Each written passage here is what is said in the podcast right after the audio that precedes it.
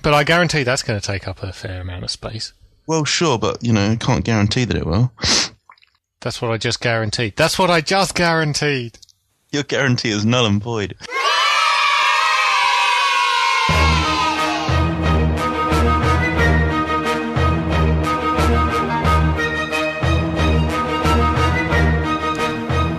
Yeah, there's a weird spin-off here, which is that somebody named a new species for a population of cells derived from a person in the 1950s. Mm. And this bunch of cells, which have obviously only been in Petri dishes... We're doing the podcast now. Are we? No, but we're starting, so we should do the podcast. All right. I need to know the name of it, because it's got a binomial name, and some people regard it as a complete joke. The idea that you give a binomial to a set of cells. And on the other hand, it's like, well, it's evolved and it's distinct from its blah blah blah. Okay. Yes. Well, this is what is this episode 43? Yeah. Got to get it right. You don't actually. It'd be a lot funnier if you get it wrong. But I normally get it wrong, and that just makes me look stupid because I can't count. Do you? I don't think you've ever got it wrong, have you? Oh, okay. Right, let's go then. Okay. That was purely by coincidence. Right, are we going then? Yeah. Okay, let's go. Okay. Okay, Hello, and welcome to episode... Start again. 46. Hello. Here we go. Right. So just come on. Yeah. Hello and welcome to episode 43 of the world famous Tetrapod Zoology Podcasts. Podcasts, Darren. Podcasts. Podcasts. Who are you?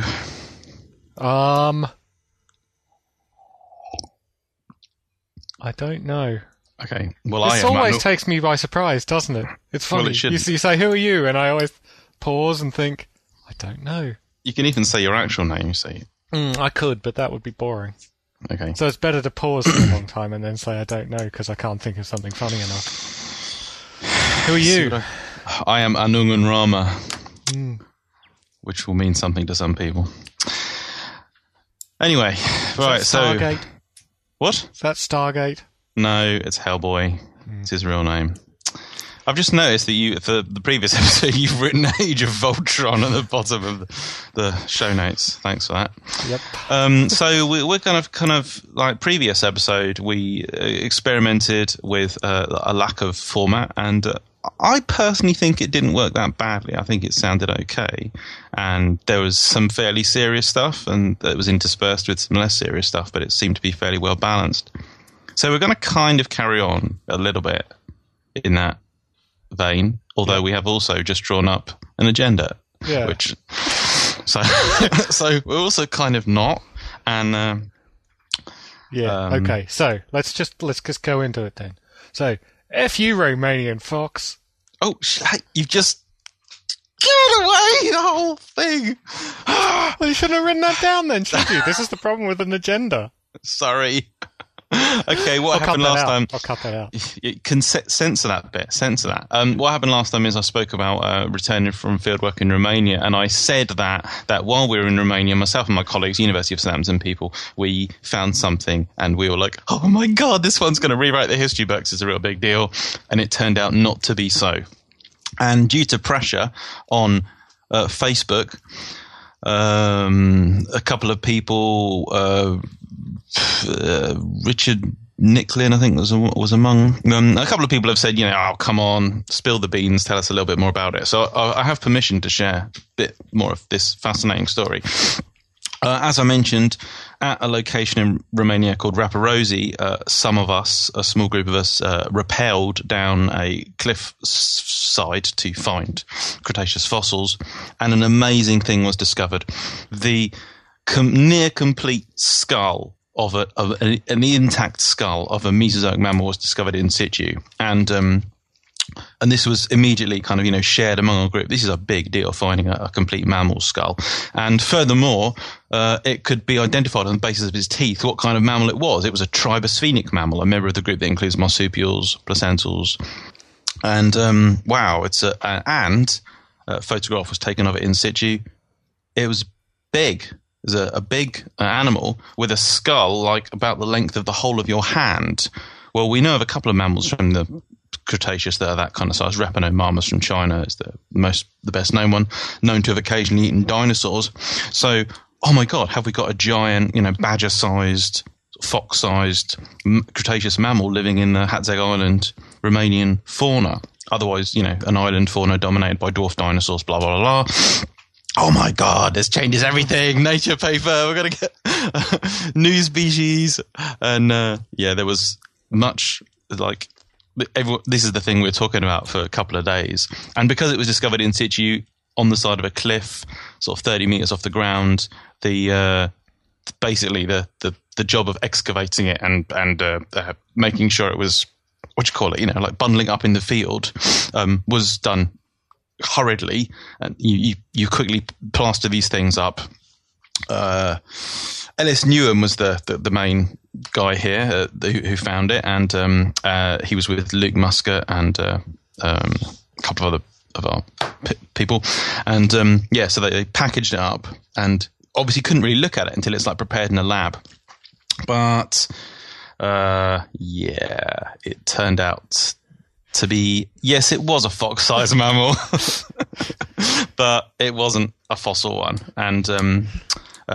This kind of thing happens all the time. You at places where you're looking for fossil bones, you'll find the bones of, you're often in fairly wild, remote places, cliff sides, whatever. You find the bones of living animals, which sometimes get incorporated into sediment and sometimes look really similar to the fossils. And you can tell they're not fossils if you break them apart or hit them or whatever. But if you're dangling from a rope 30 meters off the ground. And you have to be very careful in terms of, what you're doing. But they only took one photo of the thing in situ, and then, as I say, quickly had to wrap it up in plaster. You haven't said what it is yet. Oh, it's a fox. Yes. Yeah, it turned out to be a modern-day fox skull, which had, gotten wedged in scree sediment and, then sort of incorporated, got new stuff had fallen on top of it. It looked like an in situ fossil. It looked like a giant mammal skull from the Cretaceous. So, but no, it was not to be so. It was a modern day thing, not a fossil at all. Yeah. And nobody should feel silly here. I've already said to Ellis, don't worry about it. I'm not going to make you look like a silly person because, these things happen and we found out while we were there on the trip that, it's not a fossil after all, it's a modern day thing. So it's not like we made a big deal out of it or published. If we'd published on here, then that would have been a different story. And there are cases where that has happened. There are some fascinating cases where people have published things that, oh my God, a modern day lizard in the Triassic. Yeah, it's a modern day lizard that fell down a crack into the Triassic sediments. That has happened. Yes. That's happened. There's a lizard from India which is based on a beautiful lower jaw, and was said by its describers to be really significant because it pulls loads and loads of events in lizard evolution way down deep into the Mesozoic. But no, it is actually a modern day lizard jaw that fell through a fissure into Triassic sediments. It's also said that bits of Protoavis, Sankar Chatterjee's famous alleged Triassic bird, it's been said that some of those might be modern day bits that have fallen down fissures into ancient sediment. So this is something people have in mind, and there's various tests that you can run to obviously get around it. But also when you're expecting, your mind's attuned to finding fossil animals, and you're not thinking about modern animals a lot of the time. You're not thinking, so when you see something like that, you're not pattern matching it to living animals a lot of the time. You're in a different sort of mode. So. And especially when it's literally stuck in sediment. Yeah, stuck in sediment, exactly. And at this site as well, the fossil bones, the Cretaceous bones at this site are white. They look like modern bones. Mm-hmm. So now I'd been on this particular... I have found fossils at Răpăroși. On this particular occasion I didn't, but I did find modern-day bones. I found bones of passerine birds. They weren't incorporated into sediment, but... So I was looking around thinking of modern day bones, but whether, if I'd seen this thing sticking out the side of a cliff, whether I'm sure I would have thought it was a fossil, assumed it was a fossil as well. So you live and learn, these things happen. So, so that's the story of the Romanian giant mammal that never was. And so people, well, again... No, let's be clear. It was. It is. Or it was. It's an Xbox now. So anybody that saw on Facebook while I was in Romania this message, I can't remember what I said. I said something like, "Oh my God, incredibly significant discovery from Romania. It's going to change everything." I'd put in a little bit of hyperbole because it's Facebook, you know, who cares? But yeah, that's what that was. But okay, so yes. Mm. Yeah, of course there is. I am busy working on Romanian stuff, of course, as always. There's things in the pipeline, but not so world-changing as a fox from the Cretaceous. Not a fox-sized mammal. Bear in mind, we didn't literally think it was a fox. We thought it was a fox-sized or badger-sized tribosphenic mammal from the Maastrichtian, which would have been a big deal. But we do have a lot of mammals at the site in our Romanian locations, but they're multi-tuberculates, which I know you love. So, yep, yeah. So that was part of that's kind of follow up, but there was some other follow up, wasn't there? So yes, it's a bit long. Mike Kesey has followed up on the discussion of clades and paraphily and monophyly and this sort of stuff. Drinking game is in effect, by the way. Drinking game. Okay. Keezy, drink. Sorry, carry on. Now, I should have thought about this a bit longer before I decided to talk about it. So let's come back to it, actually. Well done. Let's move on to news from the world of Darren and John. Yeah. Well, I can't remember what we said we're going to talk about apart from this. Well, because there's the thing with wings that we'll talk about in a moment. That's news from the world of news, Darren. Yeah, but because you painted it, so also there's a crossover there as well. You see, this thing. The first thing I was thinking of is also crossover because, okay, all over the place. What I'm getting at here is a new paper appeared about 2 weeks ago or a week ago. We're talking, what is it? This is 21st of May today. Bhart-Anjan Bhullar at, I believe, Yale University and a bunch of colleagues. They have, I was going to say published straight away, but I don't know if it's technically out yet. I think it's like pre-printed, which is kind of half published, but whatever. They've released the results of their research on the Evo-Devo of bird snouts. And basically, okay, so modern birds have got a long single unit forming much of the upper jaw, forming basically the whole of the beak section of the skull. It's formed by two bones that are joined together, the premaxillary bones forming a single unit called the premaxilla. And this is kind of a morphological innovation. It seems to be quite an important thing in bird evolution. And it makes modern birds different in cranial anatomy from like earlier kinds of birds and other kinds of theropods. And Bhart-Anjan Bhullar and colleagues, they showed that there's a small set of genes that control the development of this structure, and that if you switch those genes off in living birds, and they did this with chicken embryos, then you get chicken embryos with obviously unpaired, sort of bluntly rounded premaxillae, so they have a snout that looks a lot more like that of kind of a non-bird theropod or even a non-dinosaur anarchosaur, because they compare it to like crocodile embryos, don't they? Mm. But what was really interesting is that what's linked to this shift in snout anatomy is the shape of the palatal bones changed as well.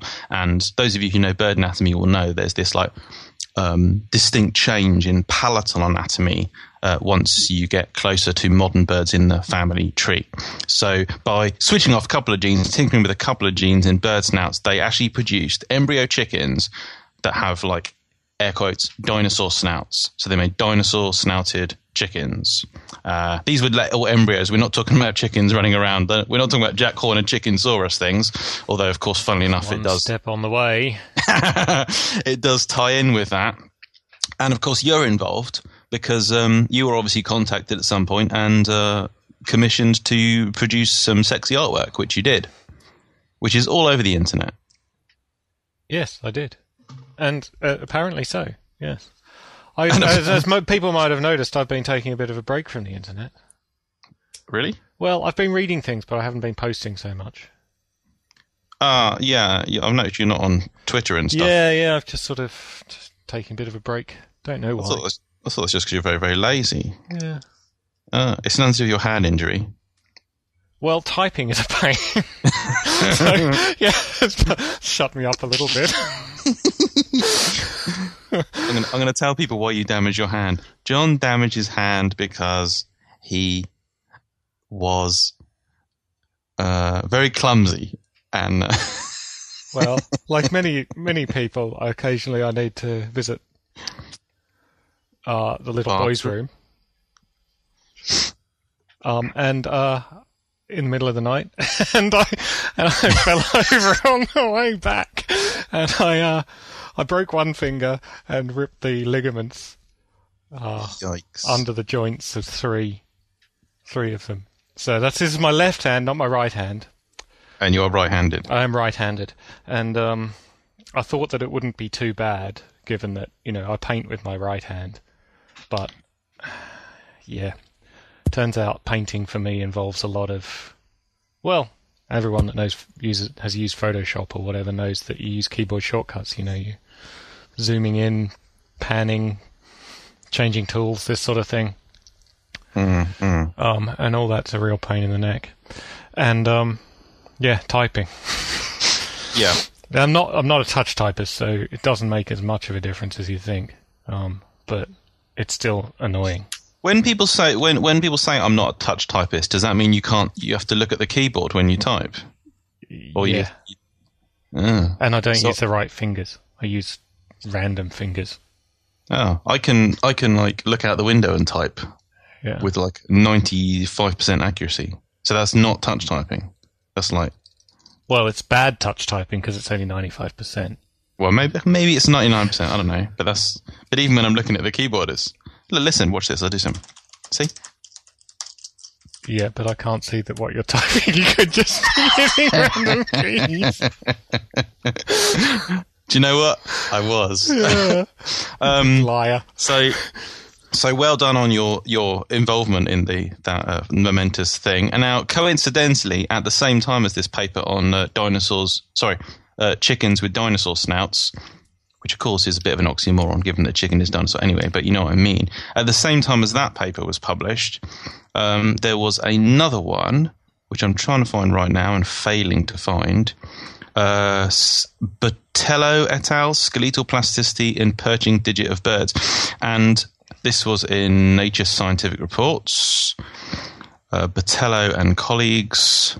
And they did some neat work on the hallux, which is digit 1, the digit on the inside of the foot of birds.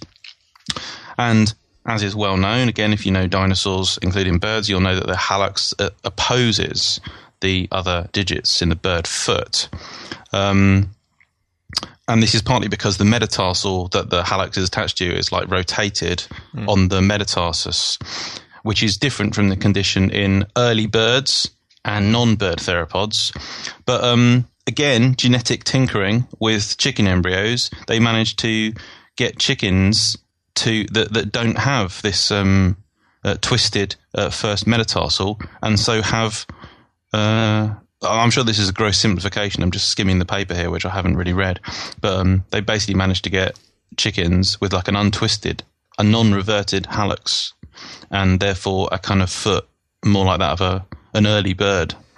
Like an Archaeopteryx-style bird or a non-bird theropod.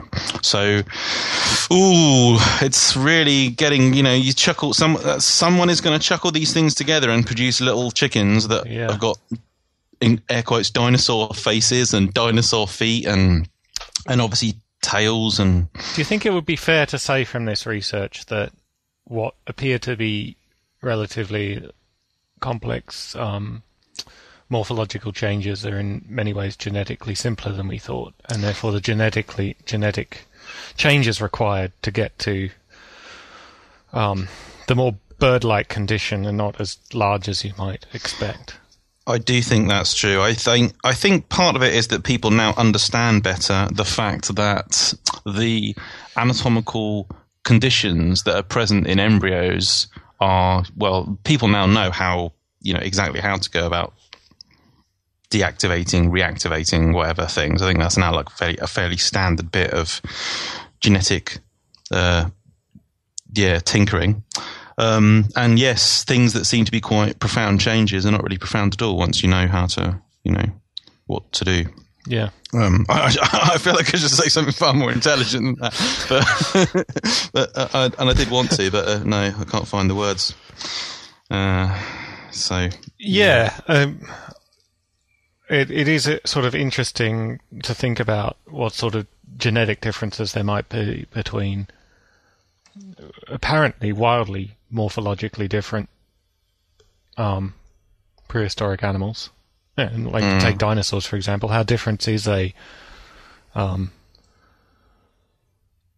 sauropod from a ceratopsian, for example? You know. Well, interesting thing, because we tend to think of, let's say, the difference between, like, let's say, the chicken snout relative to, like, the Archaeopteryx snout. You know, anatomically, we see like, say, you know, let's say 15 differences, and we think, well, therefore you've got to have like these numerous steps. But what this is showing us is that, you know, that change can be made in like one step, basically an evolutionary saltation. So we know of other cases, for example, where, you know, due to one particular, you know, genetic change, there are quadrupedal humans. There are people that like are forced to walk quadrupedally on the palms of their hands. And again, that's just like one thing. That's something you'd think. Whereas you think of the difference between quadrupedal and bipedal primates, you think that's quite profound. Loads of changes involved. Yes, I think it kind of helps. It provides some support for the idea that saltation is maybe like a regular and easy, in quotes, thing in evolutionary history, and also that conditions that we think of as distinct are really not. Yeah, they're very... And so this is an interesting point for cladistics as well, morphological cladistics, where, say, the snout, that palate and snout complex would probably be scored with, 15 different characters, right? It'd be a fairly major chunk of the characters holding clades together. And... well, maybe it's only one or two characters, really. You know, it's... I know I'm going to get in trouble for saying that, because if it's 15 characters, I understand that, but they're all super linked. But we don't know how linked other characters are. And this is one of the things that I think will be interesting to see, whether we can do this in the future with morphological cladistics, in taking guesses at what are genetically linked complexes. And what are important changes? So weighting the characters based on this. I mean, it seems like in some ways the next step, but in other ways that weakens cladistics, because cladistics works on basically statistical sampling, and once you start to fiddle with it too much, then you can make it say whatever you want. So. Yes, I don't. Yeah, know. No. I think I'd like to have some more intelligent things to say before I say anything further on that. But it was anyway. The fact that these studies came out was good timing for me, because I was giving a talk, funnily enough, for the RSPB, there's the Royal Society for Protection of Birds. For the few people that won't know, the Central London branch, giving a talk on everything about birds within the context of dinosaur evolution in general, which means I talk about the evolution and diversity of non-bird theropods, then the evolution of avian characters, then diversity of early birds and bird-like theropods. And of course that paper, the Bhullar et al. One that had just come out, and meant I got to obviously show your artwork as well. So yeah, and then of course now this is where I think, unless we have that was kind of semi... we've done follow-up, haven't we? That was like news from the world of Darren and Johnish. Yeah. But then this sort of segs into news from the world of news, our next section, because I didn't talk about the flappy little dinosaur thing, which of course you've also illustrated. So yes. So this is this new Chinese dinosaur. There's an article about it on Tetrapod Zoology, so I don't need to go into all the details. It's written Yi qi, but they explain in the paper that it should be pronounced Yi qi, I believe. I think that's right, Yi qi, which Okay, this is where we come back to what we were saying about pronunciation. Mm. Yeah, I mean, I get that, like, that letters in other languages don't sound the same as they do in the English language. But if it's written YIQI, then to English-speaking people, that is pronounced Yi qi. Yep. But even though they say it, there is no Y in Chinese, so. Well, Chinese characters. I'm just going to say Yi qi because I think that's how most people will say it, and it's how it's written, and there's less confusion that way. I think they deliberately came up with this name to get the shortest possible, certainly the shortest dinosaur name. This is the whole. That's the whole name. But it is also quite appropriate, isn't it? Doesn't it mean strange wing? It might do. You know, yeah, I can't remember. It does mean strange wing, so I think they did. It is quite an appropriate name too. Yeah. So this dinosaur is crazy weird. It's a member of a poorly known group of theropods, very small animals, about the size of, like, smaller than a pigeon.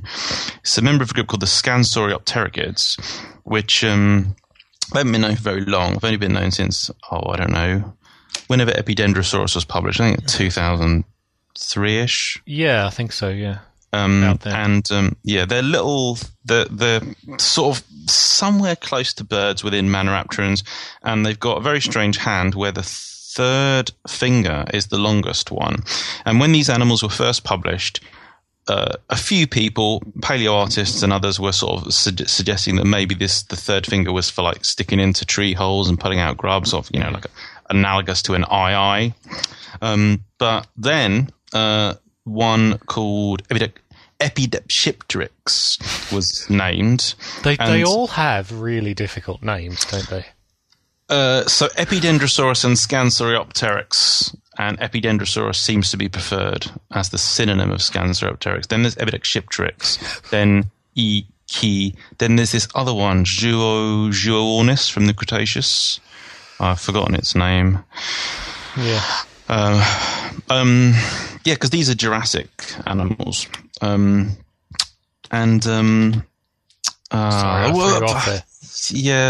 So the finger, yep, not used as an eye poking device. Yeah. There's so much, like, integument, like sort of fuzz and stuff preserved associated with this third finger, that even when Epidexipteryx was published, it looked likely that there was some kind of incorporation of the finger into some kind of wing, which was assumed, you know, generally assumed that it's a fuzzy or feathery wing. And by wing, yeah, I don't necessarily mean the thing is flapping, you know, maybe it's gliding or whatever. But this new one, that's a new one. Yi qi seems to preserve a skin membrane in association with this long finger, and also has an accessory element, a long bony rod, which seems to have been used in support of a wing membrane. So these animals are apparently membranous gliding Maniraptoran theropods, and there's a whole bunch of interesting things to say here. I've said pretty much all of it on Tetrapod Zoology, so go and check Tetrapod Zoology article if you're interested. There's a person out there who's claimed that it's a mistake and that they've actually just confused one of the lower arm bones. Well, that's categorically incorrect. They were very careful over this and checked again. I totally trust the people that look at the fossils instead of people who, you know, look at pictures on computer screens. It's also not of the same microstructure as the lower arm bones. Then there's the fact that, yeah, if it's got membranes, well, we already know that birds and some other Maniraptorans had membranes of a sort. We spoke about this in a couple of episodes ago, although I can't remember how we actually resolved it, but we did talk about this. That the birds have got membranes, but they're not tremendously extensive. Could it be that Yi qi has this dinosaur has got smaller membranes? Just decide. I said right up front, you're calling it two things every time. Yi qi or Yi qi for you? I like the joke that I think Mark Evans came up with it. Mark Evans, plesiosaur specialist. He said, I can't wait for them to find out the next one. Scratchy. Itchy and scratchy. But then other people said, no, that wouldn't happen because you don't have that many, that set of syllables in Chinese. Yeah, we know. You don't have scra? Yeah, apparently not. Don't have scra. And so. Well, that doesn't matter because he doesn't. Yes, anyway. So. There's tons more that could be said on this, but one of the things that bugged me, and this is an awesome fossil, I'm not, sort of downplaying it at all. Very happy to see it published. One of the things that bugged me is that every single artistic reconstruction done in conjunction with the press release and the paper shows it as a black screaming nightmare dragon of death. They've got a couple of artists to do these beautiful sort of 3D rendered rotating animations, and it's like this. I have my arms raised. For listeners to the podcast, Darren's miming a black screaming dragon of death. It's like an evil vampire monster bastard creature from hell that wants to bite your face off. And whereas if you look at the fossil. And also, they feature a skeletal reconstruction, which looks very Hedon-esque. I have mentioned this on Tetsu. This animal looks like one of those derpy little Oviraptorosaur-style cutie-faced things. Yeah, with the sort of buck teeth sort of thing. With the buck teeth. It looks like a little derpy, omnivorous Manoraptor, and it does not look like a black, screaming dragon of death. So... yeah, Wyvern, Darren. Yeah, it would be a wyvern, I guess. Yeah, that's harking back to a previous episode. So probably I said, episode 4. Well, yeah, go ahead. You said, I said, dear paleo artists, please produce some images of this thing that make it look actually like a real animal. And outrageous suggestion. Yeah. So Emily Willoughby, our friend, did a brilliant one. Which I've shared on Tetsu, and she's got on her site and everything. And then some guy called John Conway did one as well. And I like yours, but I wish I'd seen it.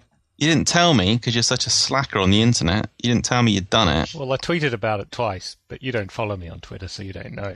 No, I pay attention to you. You've got me blocked. Before I forget, we should say, of course, that this was this. Membranous winged Scansoriopteryx were predicted by Andrea Cow and Lucas Panzarin. I'm sure I'm pronouncing his name incorrectly. Sorry to him. And they illustrated a membranous winged one of these animals in 2008. And I think it's in All Your Yesterdays. It is. Yeah. Oh no, but not that one. Another one. There's another one. Yes, Andrea Gassler. Yeah.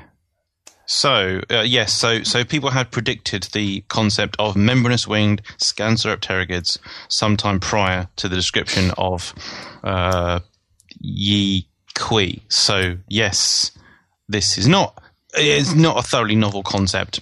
However, of course, we should say that there's a difference between coming up with a concept in art and actually finding a fossil that demonstrates it. So your illustration of Yi qi, I like the fact that you make it look like a derpy little parrot thing, because that's kind of how I think it should look, and not a black screaming dino dragon of death. Well, yeah, I mean, if you actually sort of trace the bones and put the proper amount of feathers on its head, that's just what it ends up looking like in many ways. Obviously, I've, coloured it and things like that, but... So I think a lot of the problem is that when 3D artists are still rendering each individual feather, which is wrong. That's not how you do feathers. Mark Martin has written a good blog post about this, feathers, you're doing it wrong. Yeah. And that if there are any 3D artists out there that listen to this podcast and you are thinking about rendering feathered theropods... Give us your money. And then... Go and read this post by Mark Martin Newick. I thought it was only Darren that mispronounced his name. Yeah. And I'm out of drink already. Yeah, that's true. That was a bit of a last night. And it's called Feathers, You're Doing It Wrong. It's just do not attempt to render every feather. That is an insane way to do it, and it will look wrong. Or do not do this thing that is also still standard industry practice of doing the naked plucked animal first and then sticking the feathers on. No, that's what it means. Yeah, that's what he means. Okay, yeah, sorry. Yeah, render the surface of the beast. Make sure that the skeleton fits in. Make sure that the animal fits in. But beyond that, you shouldn't be sticking feathers on a naked beast. That's a crazy way to do it. It's a lot of work and it looks wrong. The Greg Poole way. Yeah, dinosaurs, the Greg Poole way, yeah. Dinosaurs with feathers instead of feathered dinosaurs. Yes. Yeah. So, do you want to say anything in particular about your picture of Yi qi? So there's quite a... Well, it's very uncertain as to how the membrane extends. Now, because there's only small parts of the membrane, I believe, and they're sort of adjacent to the fingers and a little bit... Is there a little bit behind the radius and ulna? Yeah. Yeah. But it's on one side. It's not clear that it goes all the way to the end of the long new bone, the styliform. I think it's a fairly sensible assumption that it does, that it's fairly extensive, it covers the hand and goes to the end of the styliform, otherwise what's that thing there for? But where it attaches inside is very uncertain, so there's some pictures showing it attaching to the leg, some sort of more like the hip, and I thought, well, they're possible, but anything seems possible at this stage, so I did something more akin to attaching to the armpit,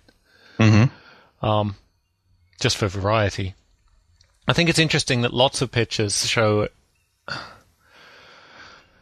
Given what we know about Maniraptoran hips, how likely is it that it attached to legs that sprawled? And if they're only semi-sprawling, what sort of aerodynamic qualities would that give the inboard part of the membrane? And in some ways, I think that would be bad.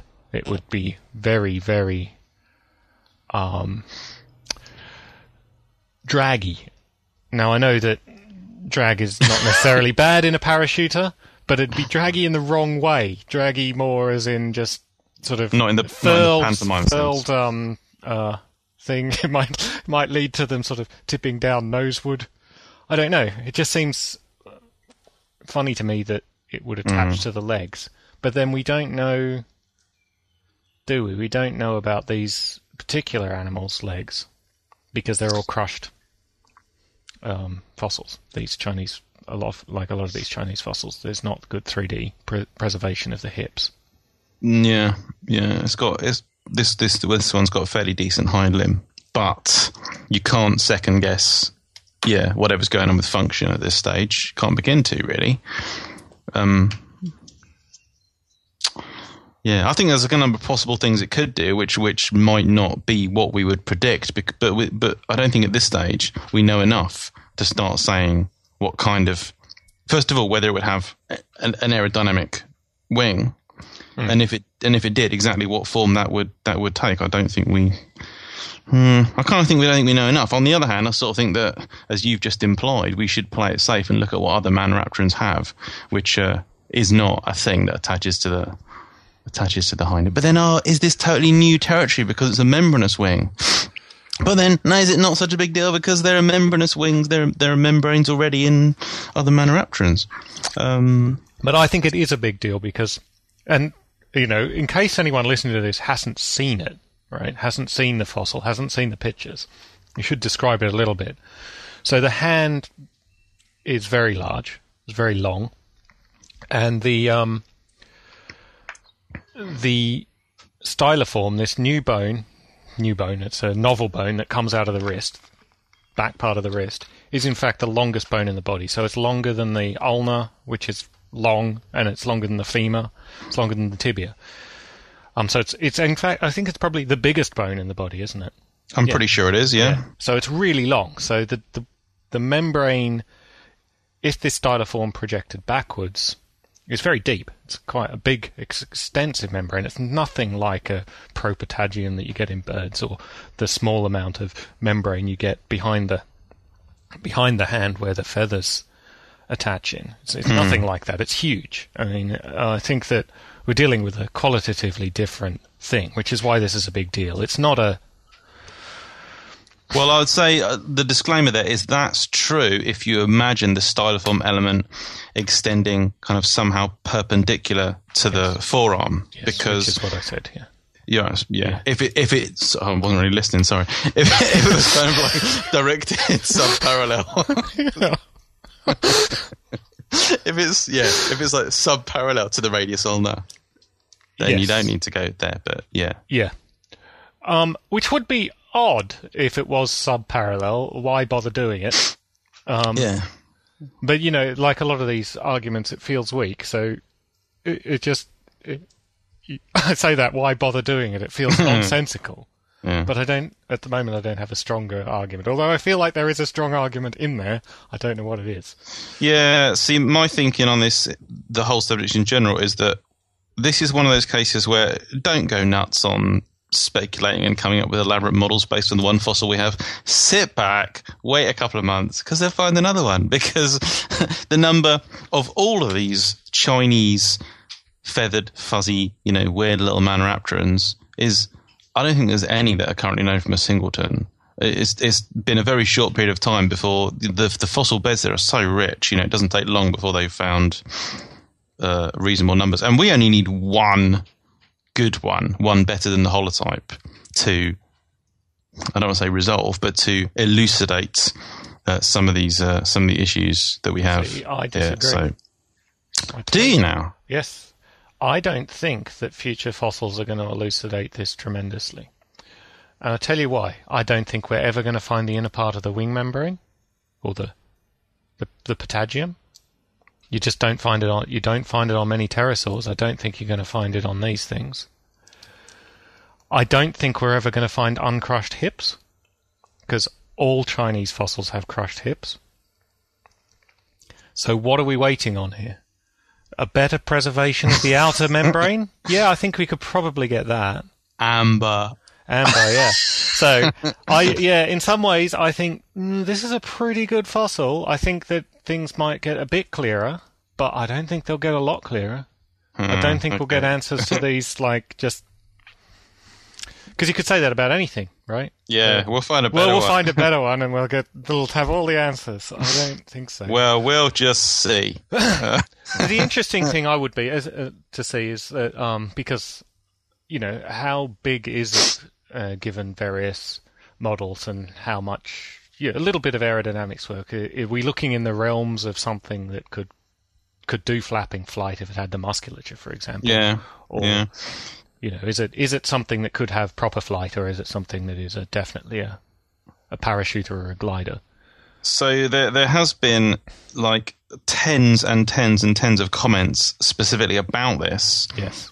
On the Tetrapod Zoology article, but this is another kind of thing that should be in one of our categories. Scientific American blogs recently had a platform change, and if you visit the site. Then you may know that something that the comments are now completely, basically screwed. Hopefully it's temporary. I mean, I'm talking with people all the time saying, oh, yeah, well, don't worry, this is just a temporary thing. It'll get fixed in time. So far, you know, nothing's looking too good at the moment. I'm sure it'll get fixed in time. But loads and loads of comments have disappeared. So the Yi qi article went from 125-ish comments... to 80. They just like vanished, and I don't know where they are, and I can't get behind the scenes to look. Normally, as the owner of a blog, you can go to a place on your dashboard where you can see your comments, and I can't. There's no way of doing that. So there was, I'm guessing if it was a platform change, they had to migrate the data across into a new database and didn't manage it quite well enough. Yeah, so they probably know where to find them unless you've got access to the old database, which I don't. So I'm not very happy with that. Yes, of course, people can speculate, and I can speculate, but someone needs to do some models and some numbers. Yep. Well, we're still in early stages in terms of like thinking about the aerodynamics of all these feathered, flappy little theropods. The stuff that's been done, so Microraptor has obviously been the subject of an enormous number of studies. I think it's going on for like about 8 different papers just on the aerodynamics, possible flight behaviour and plan form of Microraptor, with there being plans to do this kind of stuff on other archaic, well, birds as well as, you know, members of the other Maniraptoran lineages. But I know that work is like in prep. A lot of it hasn't been published yet. So it's only going to be a matter of time if someone does this with... I mean, I'm sure people are talking about it right now, doing it right now. Right now. And as you say, I do think that there probably will be new fossils that will give some new information, but I'm not particularly hopeful that they'll give information on the bits that I think are the most mysterious. The inner membrane and the hips and what's going on there. Yeah, and so far this group of dinosaurs is unique to China as well. They're not found, like, you know, because people have found, say, for example, with Microraptor, well, our knowledge of the three-dimensional anatomy of dromaeosaurids is significantly augmented by three-dimensional specimens from, you know, like Canada. Indeed, yeah. So there's a chance that this stuff will just remain forever mysterious. It's a bit annoying. Ooh, yes. So there you go. We've spoken quite a bit about Yi qi, and it was deliberately named to be the shortest dinosaur name. It's the shortest animal name, on par with Io, a bat, named in, I think, 1910. So, yeah. Let's move on. What else do we want to talk about? Cash for questions. Okay. Cash for questions. Yeah. This is a regular part of the show where we invite you, the listener, to give us money. And to the people that I've met on the street that have come up to me and said, Darren, I've got a cash for question for you, got out of their wallet and given me £1 coin. No, that's not how it works. But I appreciate your... and to Jason. Now we come to the subject of Jason at the recent RSPB meeting, who engaged me in conversation, spoke to him for about half an hour, and then afterwards he said, and those are my cash for questions. And I was, yeah. Did he give you any cash? Because otherwise they're just questions. I did ask him for money, but he didn't give me any. You've got to get it up front, Darren, you sucker. Yeah. There's a joke in there somewhere. Yeah. So... what cash for questions do we have then, John? Okay, so can canine transmissible venereal tumour be considered a unicellular tetrapod? And this question is from... oh, sorry, yes. This is from Ivko Mikhail? That's how it's written. Ivko Mikhail. Sorry, Ivko. Yes. But thank you for your question. So the question here is, okay... venereal tumours, these are sexually transmitted populations of tumorous cells that can be transferred when dogs mate. And the tumours are formed of canine cells. But this is like a parasitic... I don't want to say organism. It's a parasitic entity that is obviously being passed from dog to dog. So when I first saw this question, and I'm sure you'll say the same thing, I thought, well, if we're talking about like a cancerous bunch of cells, then they can't be considered a tetrapod because it's not part of clade Tetrapoda. Yes. But now knowing that it is actually formed of canine cells, so we are talking about part of a body of a dog or a canine, because it may not necessarily have originated with domestic dogs. There's some suggestion that it could have originally evolved in coyotes or something. Is this an independently evolving organism? And in which case, given that it consists of dog cells, canine cells, it has evolved within Tetrapoda. Yeah, and not only that, it is entirely canine cells, I think, isn't it? It's entirely canine cells that are spreading. Now, viruses, in some ways, are similar, you know, that they carry genetic material from place to place. So you can pick up, they can pick up genetic material and move it to another host. But it feels like more of a mixing thing happening there, and we just ignore that because that happens in bacteria and viruses, and they're not real living things anyway, so who cares? So there is they're not much better than fish. Yeah. But this is entirely canine cells that are left their original canine and are now spreading and presumably, and reproducing elsewhere. A tetrapod, a unicellular tetrapod. Mm. And there is a precedent for this, because have you heard of Henrietta Lacks? Yes. So, yes, there's a book called The Immortal Life of Henrietta Lacks, and some unfortunate, due to a significant gap in my knowledge, I don't know as much about this whole story as I would like. Henrietta Lacks was a patient who died from cervical cancer in 1951, and cancerous cells were taken from her and kept and studied, and since 1951 they've been kept in labs, and they've changed over time, so they have evolved. They've been cloned. They're called HeLa cells, and they are different enough from the cells of other people that the claim has been made. I don't know when it was. It was published by Leigh Van Valen, Leigh Van Valen. I've never known how to pronounce it. I think Leigh Van Valen, a paleomammalogist.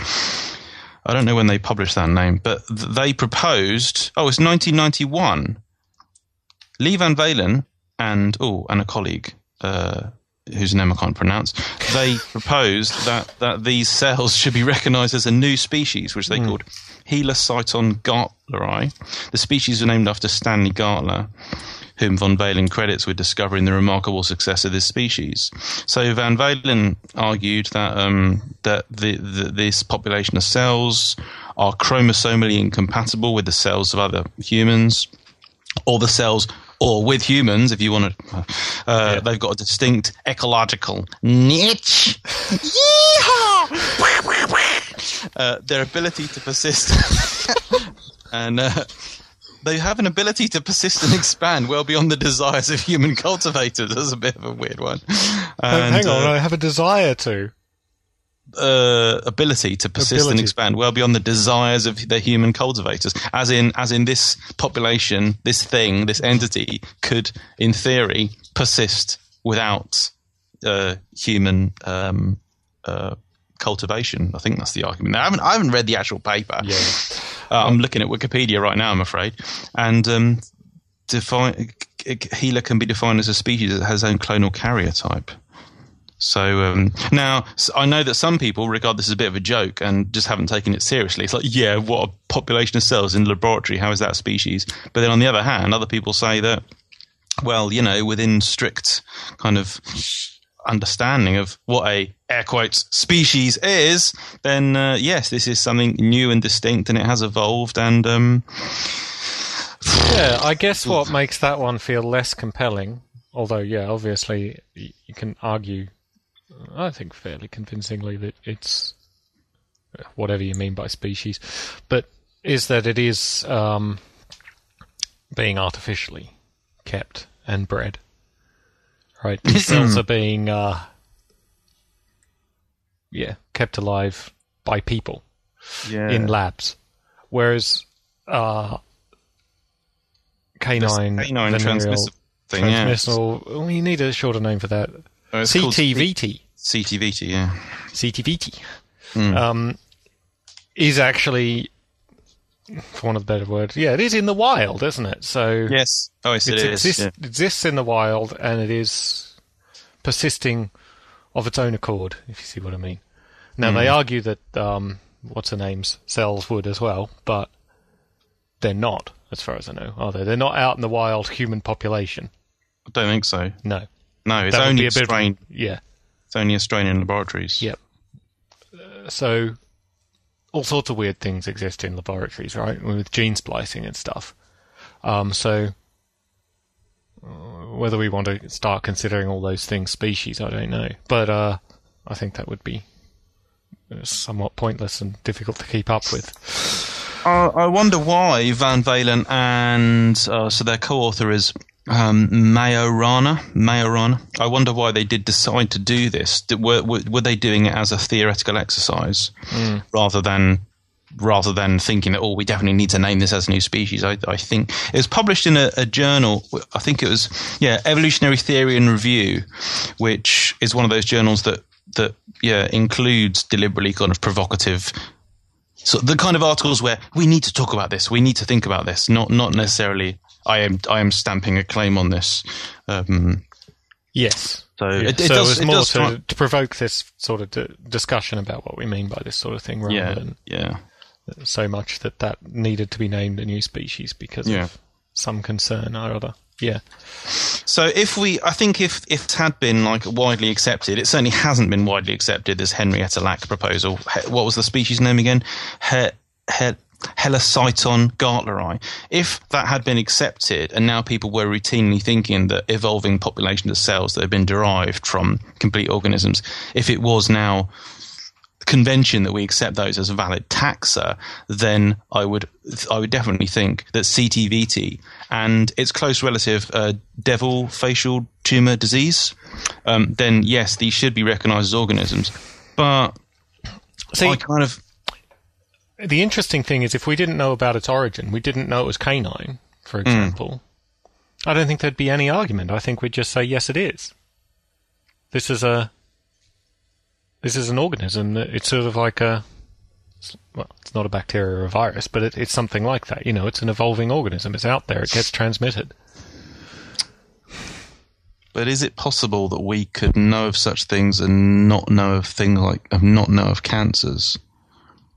Because I also think it's obvious that it's a population of cancerous cells, and in that case, it's not abnormal. So, but if we didn't know cancer was generally something that your body did itself.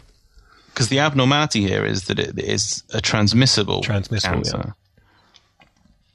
Which makes me think that the weird thing, the novelty is that the amazing thing is that somehow there are forms of cancer. The novelty is that there are transmissible forms of cancer, not that there are cancers that mimic organisms. But they aren't. The question is whether it is an organism. What's his specific question? Is it? Should it be considered a unicellular tetrapod? So basically, we should just answer with yes or no. I'm going to go with no. Because I'm not interested in it. You are quite interested in it. We've sat here for about 10 minutes talking about it. I think it is very interesting. I'm going to go with yes. I'm not happy with it, though. I'm not happy with it. And I'll tell you, because I tell you, if it was something like genetically transferred material from viruses, then I think once you start moving away from the the traditional way of reproduction, then I don't know. So, for example, would a cloned person, actual cloned person, so there's something wrong with your transporter and you end up with two copies. It's that other person. It doesn't even matter if there's something wrong with your transporter. It's the person that comes out at the other end. Because, you deconstruct the person on one end and you construct them at the other end. You're talking about Star Trek again. Star Trek, yes. Is that person even a tetrapod? Now, you see, if, imagine that there were populations of cancerous cells on dogs that... Back on topic. Yeah, that evolved into like a giant kind of like oozing slime mold style creature. Yeah. And then actually evolved into like a dog-sized kind of predator that absorbed dogs and then gave rise to a whole lineage of like descendant giant kind of like predatory sexual blob monsters. This is the thing, isn't it? It's the thing. Yeah. Then I would definitely think that yes, tetrapods, in this particular case, canines, have spawned a lineage of indisputable things that should be classed as organisms. But the fact that we're talking about tiny, like, you know, millimetre or centimetre wide patches of crusty tissue on the penises of domestic dogs, You're just sizes, Darren. No, I think the critical thing is that they don't live independently of dogs. Right? If this thing could live elsewhere, then I would definitely be saying yes. As it is, it's sort of. What if it jumped species a few times? You know, what if it got into other carnivores or something like this? Well, the fact that, like I said, the fact that it's already suspected of having been derived, that it's crossed species barriers involving, because it's supposed to. So it's in domestic dogs, but I think it's suspected of having arisen in coyotes or wolves, of course, all of which hybridize.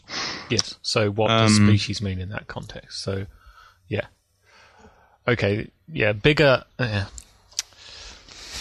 don't know. Yeah. The fact that it's sort of restricted to a relatively small clade, let's say, it can't live independently as far as I know. Well, at least not naturally. You probably have to artificially keep it alive. But if it did, I think there'd be a much more obvious case that it was. But I'm still going to give it a tentative yes. Yeah. I kind of give it a maybe. Because if it went on, as you say, to become a oozing slime that lived independently and devoured dogs and stuff, then you would say yes. And who knows in the future? So we're just sort of, you know. I look forward to the day when that was the original. You know, that was the beginning of that, wasn't it? That was the stem. That was the stem oozy dog. Yes. Yeah. In fact, already ideas are forming in my mind as goes speculative biology. The future of life on this earth. And, Okay. Well, there you go. As always, complete mess of an answer and totally on the fence, but an interesting topic. And let's move on. So thank you, Ivko, which I'm sure is pronounced in some other fashion. And I shall take a drink. I've got no drink left. Right, so let's do another cash question then. So this one's from David Eden. And the question is, have you come across the idea of Africa as Pleistocene carryover? And if so, can you point to some references? So have you come across the idea that Africa is a remnant Pleistocene fauna, especially the megafauna? I think it's the notion here that megafauna is a Pleistocene sort of event and that they've all been going extinct and we're left with patches, and the one patch that's left is Africa. I would say this is a pretty familiar idea. It's been discussed many times, but rather than it being Africa that... This may be the same concept but just using different words. Rather than thinking of like the African megafaunal assemblage as kind of archaic, as a thing of the past, is the fact that the rest of the world is unusual in that we've killed off the megafauna. So the African megafaunal community is, like, in quotes, normal. That should be normal, but extinctions and all the other continents have destroyed the megafauna that was present, obviously, in the Pleistocene, as is well known. I think, you know, everyone knows, you know, North America, Europe, Northern Asia, all these places had mammoths and big sloths in the Americas and big camels, blah, blah, blah. Australia, diprotodontids and big kangaroos and marsupial lions. South America had sloths and mastodons and many other things. And so why is Africa unusual? Well, the explanation that's been favoured by overkill people that favour the overkill hypothesis, the idea that humans came along and killed everything, is they've said that, well, because the African animals evolved, co-evolved with humans, hominins and hominids, then those animals were kind of, recognised us as predators and kept away from us, whereas the animals on the other continents were totally naive and allowed people to walk up to them and bash their heads in, that kind of stuff. Which, I don't know, I think there's maybe something in that. But of course, problems with it are that we know that people have and still do cause a tremendous amount of predation on endemic African fauna. It's not as if they're immune to predation from humans because they're so used to humans as predators. And it's not like there isn't megafauna in Europe and other places that has survived. And is aware that we are predators. Deer and things like this. They don't act like, come and bash me on the head. And then there's the whole climate thing as well, the idea that, climatic changes and associated ecological and floral shifts have contributed to the decline and extinction of megafauna, and those effects have been less severe or different. The pattern's been different in Africa, and that explains how come African animals have persisted. Of course, all these things are so complicated. There's so many different facets to it because, it's not as if Africa has not been affected by megafauna extinction, because we know from fossils, archaeological remains and art left by people and various other lines of evidence, we know that, all the megafauna that we think of as East African and South African was present across the whole of North Africa, north of the Sahara. We know that the Sahara was green on several occasions in the last 100,000 years. And all those animals are gone. All of them are gone, pretty much. Climatic changes, human hunting. So it's not as if Africa has been immune to this stuff. It's extinction is always such a mess. It's so difficult to come up with some simple, nice, tidy picture, and one probably doesn't. Okay, but there is. I mean, in some ways, the fact that there have been major extinctions in Africa is fine. Because the notion is that all these big animals, all the megafauna is going extinct, right? This is a mass extinction for megafauna. Yeah. And the fact that there are remnant populations in some places is expected. Not everything goes extinct at exactly the same time in all areas. It's not unexpected that they're going extinct in Africa. It's just that that's where they've hung on the longest. Why that is, don't know, because we don't even have a clear picture of why the extinction is happening in the first place. Lots of proximal reasons, especially in Africa now. I mean, it's fairly obvious habitat loss and stuff, but what happened to all the other megafauna, as you say, is still debated. Yeah. We are going well over the scope of David's question, of course, because his question is, have you come across this idea? And from both of us, the answer is yes. Okay, so that's half of the money, right? And if so, can you point us some references? I'm thinking Martin and Klein, and I'm just trying to find the reference because I don't have the book to hand. There's a really good... there's quite a few good books on interaction between people and... other animals and Pleistocene extinctions. Okay, I'm recommending in particular a book... by Paul Martin and Richard Klein. Klein, Klein. It's called Quaternary Extinctions, A Prehistoric Revolution. And it's been a while since I read the book, actually. It was published in 1989, but it's a big, thick book. And it's got a lot of stuff relevant to this. It might be a good introduction to the literature. I can think of a few other books that do cover the same thing, but they're sort of more specialised. They're on particular groups of animals. This book is hugely expensive. Even paperback is over 50 quid. No, you can get it for 20 quid. I think my one's a photocopy. Which probably cost you about £100. Yeah. That's what I did. What photocopy? Predatory Dinosaurs of the World when I was a teenager. Yep. Photocopied the whole thing. Cost me about, 3 times as much as buying the book, but I couldn't buy the book. There's no Amazon in those days, kids. I photocopied all the pictures from British Dinosaurs the World. Yeah. But that was actually an interesting book for me because there was a very short lag between me discovering it in a library and getting to know the art, and then finding it fortuitously for sale one time. Strangely enough, in the Natural History Museum bookshop in London, which now is completely useless, but back then was a treasure trove of like obscure and amazing books that you didn't normally see as a young enthusiast.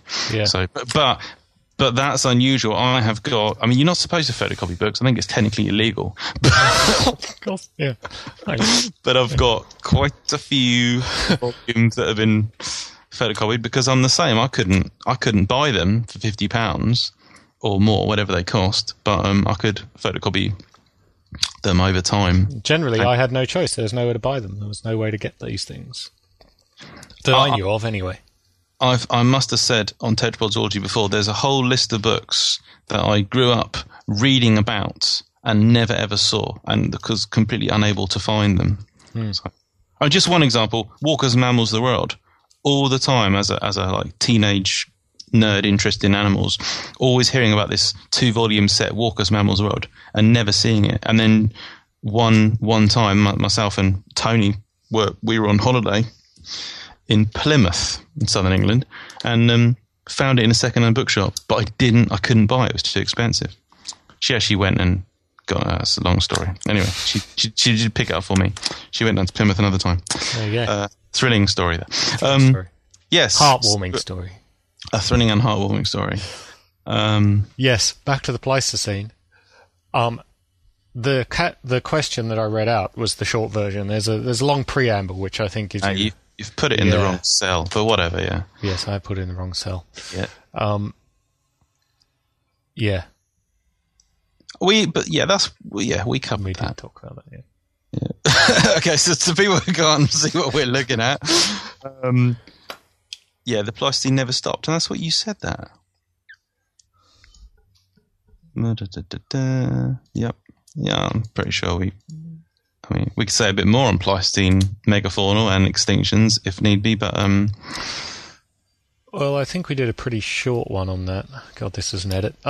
So I think maybe we should talk a little bit more. What's another angle on this?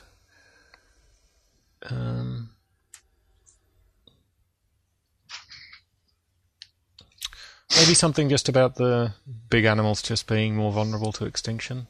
I think we think of the people have tended to think of the African modern fauna as kind of Pleistocene in style,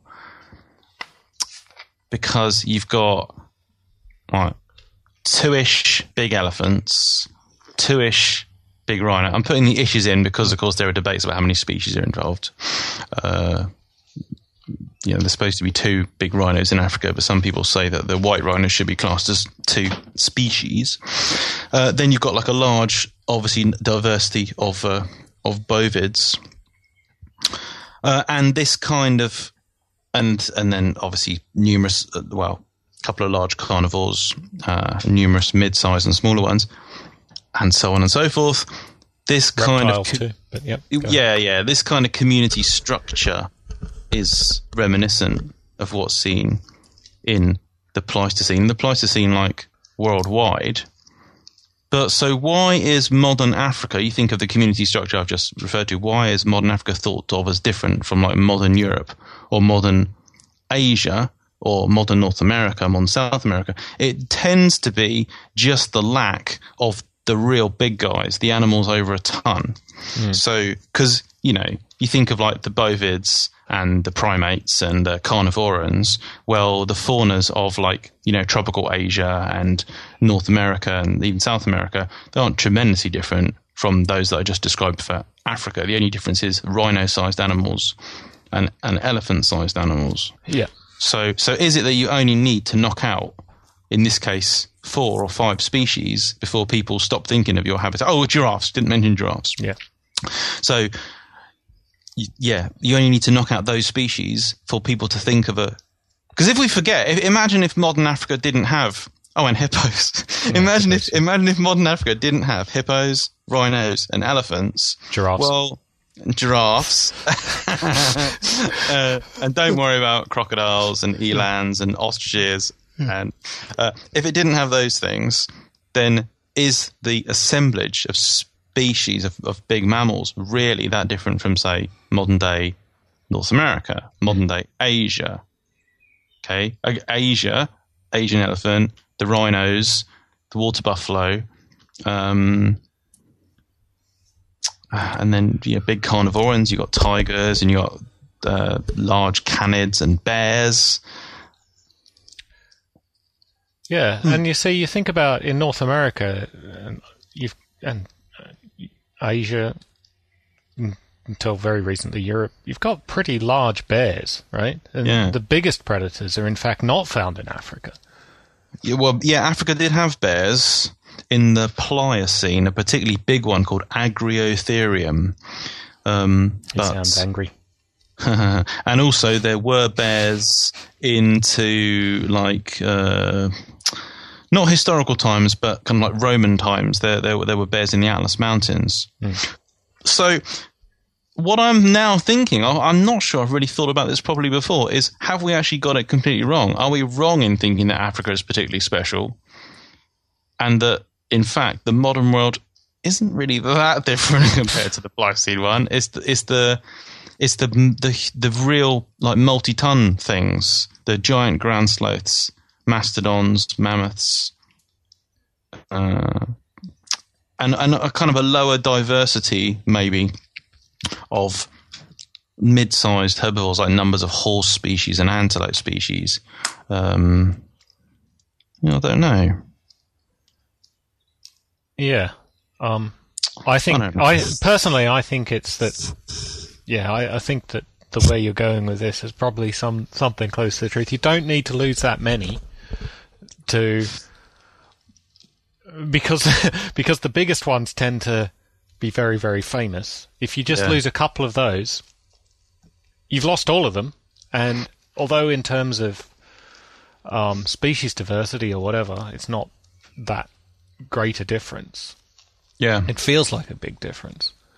Well, maybe because they're keystone herbivores. They're the animals that are literally changing the shape of an ecosystem. Mm. Elephants pushing over trees and creating ponds that become lakes and marshes.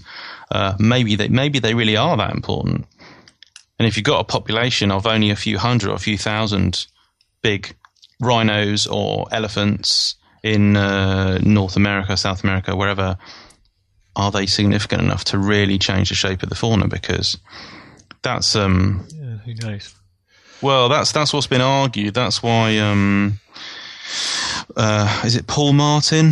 It's related to this whole rewilding effort. The idea that if you reintroduce elephants to, we spoke about rewilding way back, a much earlier episode of the podcast. But yeah, it was about two episodes ago. I don't think it was. It wasn't. It was like episode 15 or something. I guarantee. Guarantee. I will put money on it. I will eat my hat in public. No,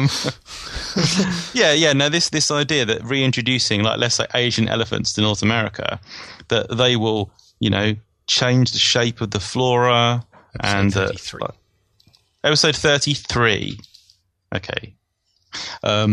Yeah, that they have that much of an impact. So if those things are intact in an intact Pliocene ecosystem, then yes, is it really that you do have a totally different shaped fauna from the sort of more bland, monotonous one that you have today in places where the megafauna have been extirpated? Mm. On the other hand, of course, let me just say, on the other hand, the fact that again, we touched on this before when we were talking about rewilding, the fact that the extinctions are related to people, and people are now occupying the places where megafauna used to live. It's like, what kind of impact have people had on environments and habitats and floral diversity and patterns of ecosystems? Well, we know obviously a pretty substantial one. So is it that what's actually happened is that ecosystem change isn't being made by mammoths or ground sloths anymore? It's like now an animal that is equivalent in biomass, or probably well exceeds in biomass, things like rhinos and mammoths and ground sloths, but is having much, in fact, more of an impact. Well, it's the circle of life. Well, that is exactly what's happened. I mean, I was going to say that the change in Europe and certainly parts of Asia and Eastern North America is utterly drastic. People have taken over virtually the entire landscape. There's not stretches of wilderness. And there might be nature parks, but they're very patchy. They're small. They might not have been contiguous with the previous wilderness. So it's not really surprising in these places that there isn't megafauna left. Where would an elephant live in Europe? There's just nowhere left. Mm. Whereas you could see that you could see it in North America, in wilder parts of North America. And parts of Russia, of course. But even so, you know, what I'm saying is, yeah, the human impact has been so enormous in some places. Just the human density is so high that, of course, you can't get... You know, of the places left where you could still have a reasonable amount of megafauna, do we still have a reasonable amount of megafauna, I guess is the question. So North America, South America, parts of Russia... parts of Asia and Africa are what you're left with. Yeah, the Great Desert in Australia when there's tons of stuff to eat. Yeah. Yeah. And in Australia, I guess you do have something akin to what it used to be like. Of course, there are famous things that used to be bigger or whatever, but Australian fauna is not drastically different to the past, I don't think, in terms of size. Average size, anyway. Mm. You know... red kangaroos, pretty big. And kangaroos, they're not absolutely huge animals, but they're absolutely large animals. And they're Well, similar thing to what we just said about people taking up the space previously occupied by megafauna is in the modern day. It's far easier for mid-sized animals to boom into enormous populations that probably do have a similar impact on the landscape. Probably do.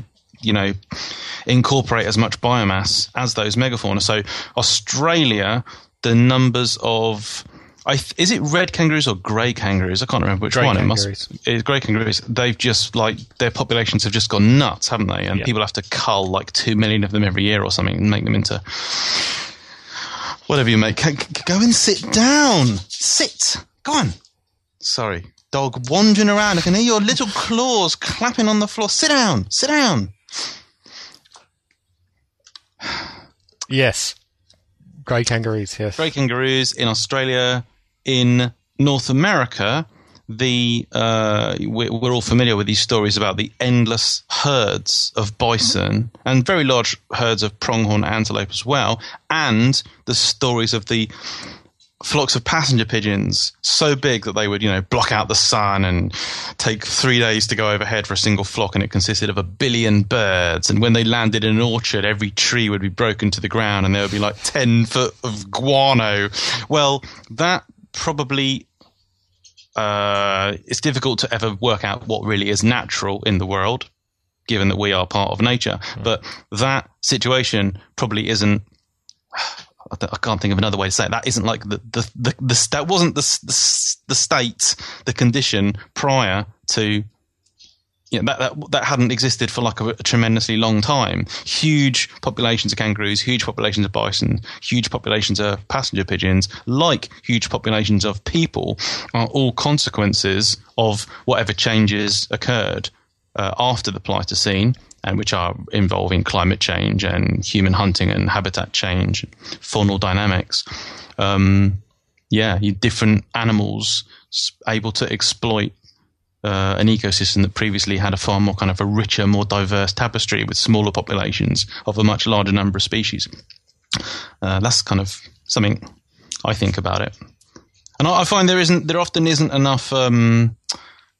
Interplay between the people that think about these different things. I've been to talks where people talk about passenger pigeons, every single talk about passenger pigeons or about bison, of North American bison, and it's boo-hoo-hoo, isn't it bad? Passenger pigeons went from 60 billion to nothing in 200 years. Yes, it's bad. I'm not denying that. I wish passenger pigeons weren't extinct, but these people tend to have no concept, no idea of the fact that those enormous, like, sky-darkening clouds of passenger pigeons, that wasn't the condition for, like, the whole duration of passenger pigeons being around. That was an unusual situation that arose due to... And if they were giving these talks 200, 300 years ago, maybe 400 years ago, they'd be saying, boo-hoo-hoo, look at these crazy big flocks of passenger pigeons where there used to be all this diversity of birds. Now we've just got this one horrible flying rat that poops everywhere. Good riddance to him, I say. I would have strangled Martha with my own hands. She died in 1914 in the zoo of Rinderpest. Yeah. Not Rinderpest, of the flu or something. Yes. Migratorius. I don't dislike passenger pigeons. I like them very much. Yeah. So. Well, yes, the flying rats thing. Anyway. And the same for bison. Yeah. My point was that, you know, of course, that might have replaced, as you say, a more rich tapestry of smaller species, and people might have been upset about that if it happened quickly enough. Right. I think we've answered that. We have not. Well, yes, you have actually answered that. You've given a reference, so we've answered the question. There's a bunch of other references. I'm not sure we've given much clarity. But... This is a Tetsu podcast. Mm. You should know what to expect. Thank you to our Cash for Questioners. We do appreciate your questions. Yeah, people get in your Cash for Questions because actually we don't. That's it for now. We've got no backlog and... So for next episode, get them in. Yes? Yes. Right. Let's wrap it up. We have been talking about the TetsuCon. I'm not going to say anything dumb right now, don't worry, but we are very aware of the fact that things didn't happen as they did last year, and that's due to problems with us trying to get a venue. We are currently in negotiations and will have news soon, so please do... listen to the next one, because then we'll have some more news. I'll just say, keep the entirety of November clear. If you're interested in TetsuCon, say no to everything in November. It's not going to be a summer conference. No. Are you doing the Pterosaur conference this year? I am. Are you doing SVPCA this year? I am. Are you doing the... I think those are the ones I'm doing. I'm not doing SVP this year. Okay.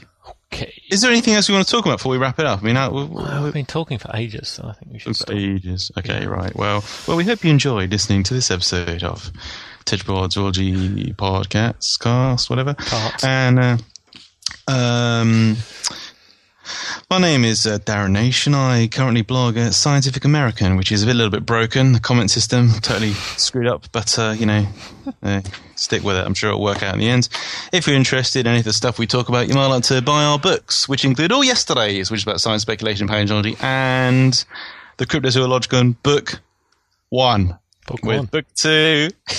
So imminent. These books can be purchased from our irregular books shop, where you can also download All Your Yesterdays, which is also about science and speculation and paleontology, and includes a number of predictions. Yes, which were predictions when it was first out, and now have come true. I think so. This is like the third one. The technical term for that is predictions. So it probably will turn out to be that everything in that book is true. Sorry, I meant confirmed predictions or semi-confirmed. They're not, obviously, they're not exact, but yeah. Anyway. Yeah. Redbubble shop. I sell witty, brilliant, and reasonably priced merchandise at the Tetsu Redbubble shop, which is at redbubble.com/people/Tetsu. There is also Tetsu Podcasts merchandise, which you should buy for yourself or your friends. Redbubble.com/people/Tetrapodcats. Tetrapodcats. We want to see those t-shirts. Now, I did ask people to retweet the fact I said if you retweet anything to do with TetsuPodcats, I'll mention you on the podcast. So thank you, Elsa. You're a wonderful human being. Thank you, Angela Wells. Also wonderful. Thank you to Rhiannon Short. Also wonderful. And finally, thank you to Ozzy the Corgi. Ozzy the Corgi. It's amazing. He's a good type of that little dog. Yeah, I'd love to see his keyboard. Do you think it's got really little keys or really big keys? It seems like there's only two ways you could go there. He also wanted to know our opinions on the Hesperosaurus sexual dimorphism paper. Now, he's being a little bit controversial that Hesperosaurus is the same animal as Stegosaurus and Josie. It was originally published as Hesperosaurus and was then controversially sunk into Stegosaurus. Yeah, I got mixed feelings about that too. Hashtag put a number on it. What do you mean by that? Do you mean as in a cash for question number? Or? No, I mean as in how many steps are you willing to accept? Ah, yes. Now that's the... Yeah, I'll stop there because that's relevant to the whole taxonomy of stegosaurs. Okay, I tweet at... Will you join me for a little refreshment?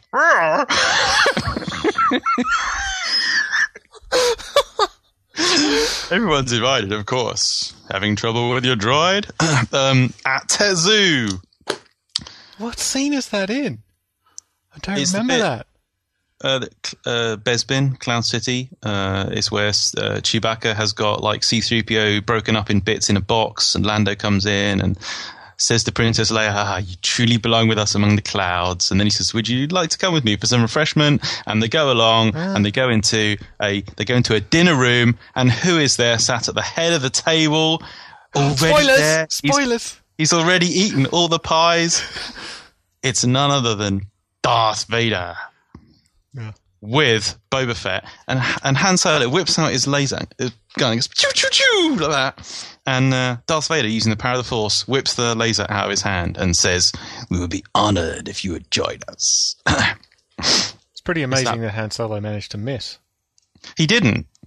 He actually shoots laser bolts into Darth Vader's hand. Ah, yes, but Darth Vader is so powerful of the Force, man, that he can just take it. Yeah. And that's...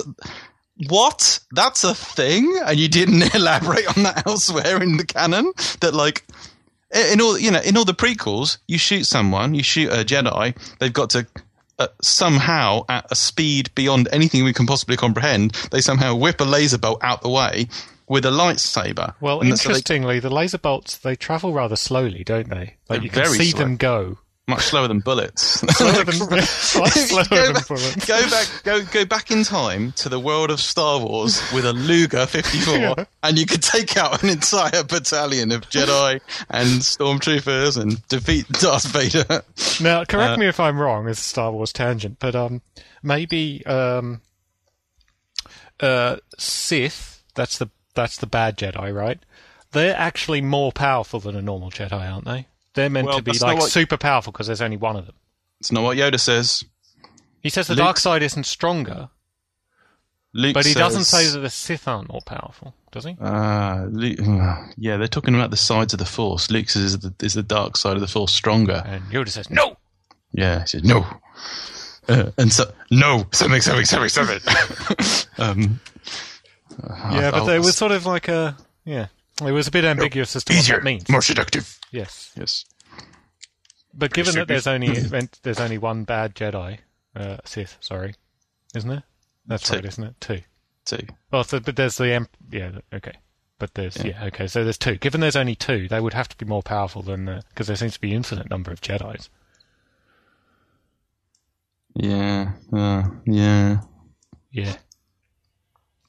anyway, that's why Darth Vader can do that. But isn't there? I'm trying to think of there's stuff in the other. I shouldn't even think about the prequels because they're not canon. Just ignore them. But I suppose there aren't other times where Darth Vader's shot at because he can just. Something tells me we were slightly off on a little tangent here. We're actually in the wrap-up part of the show. Right. So that's me done. What about you? Are you on the internet? Yeah, johnconway.co. On Twitter, I'm at the John Conway. I'm also on Facebook. Also the John Conway. And Patreon. Oh yeah. Yeah, if you want to support us or support the show, you can go to our Patreon pages. I'm patreon.com/John Conway, and you are patreon.com/Tetzu. Tetzu, thank you to my patrons. I love you all. But not in that way. Not in that way. We should also mention our affiliates, our friends, who include Ethan Kosak, Black Mud Puppy, who runs the Tetzu comic. Comic.tetzu.com. And also, thank you to our friends John Tomel, Alberta Claw, Rebecca Groom, Gareth Monger, who run the Adventure Time style Tetsu Time webcomic, which is very funny.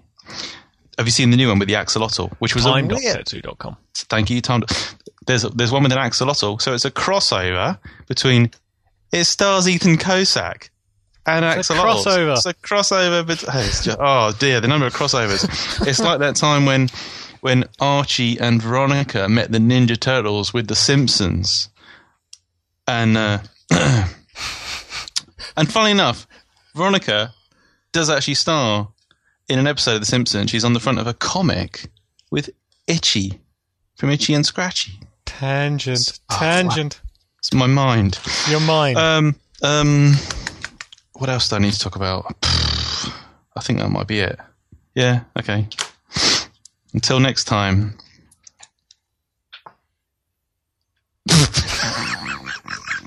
Right.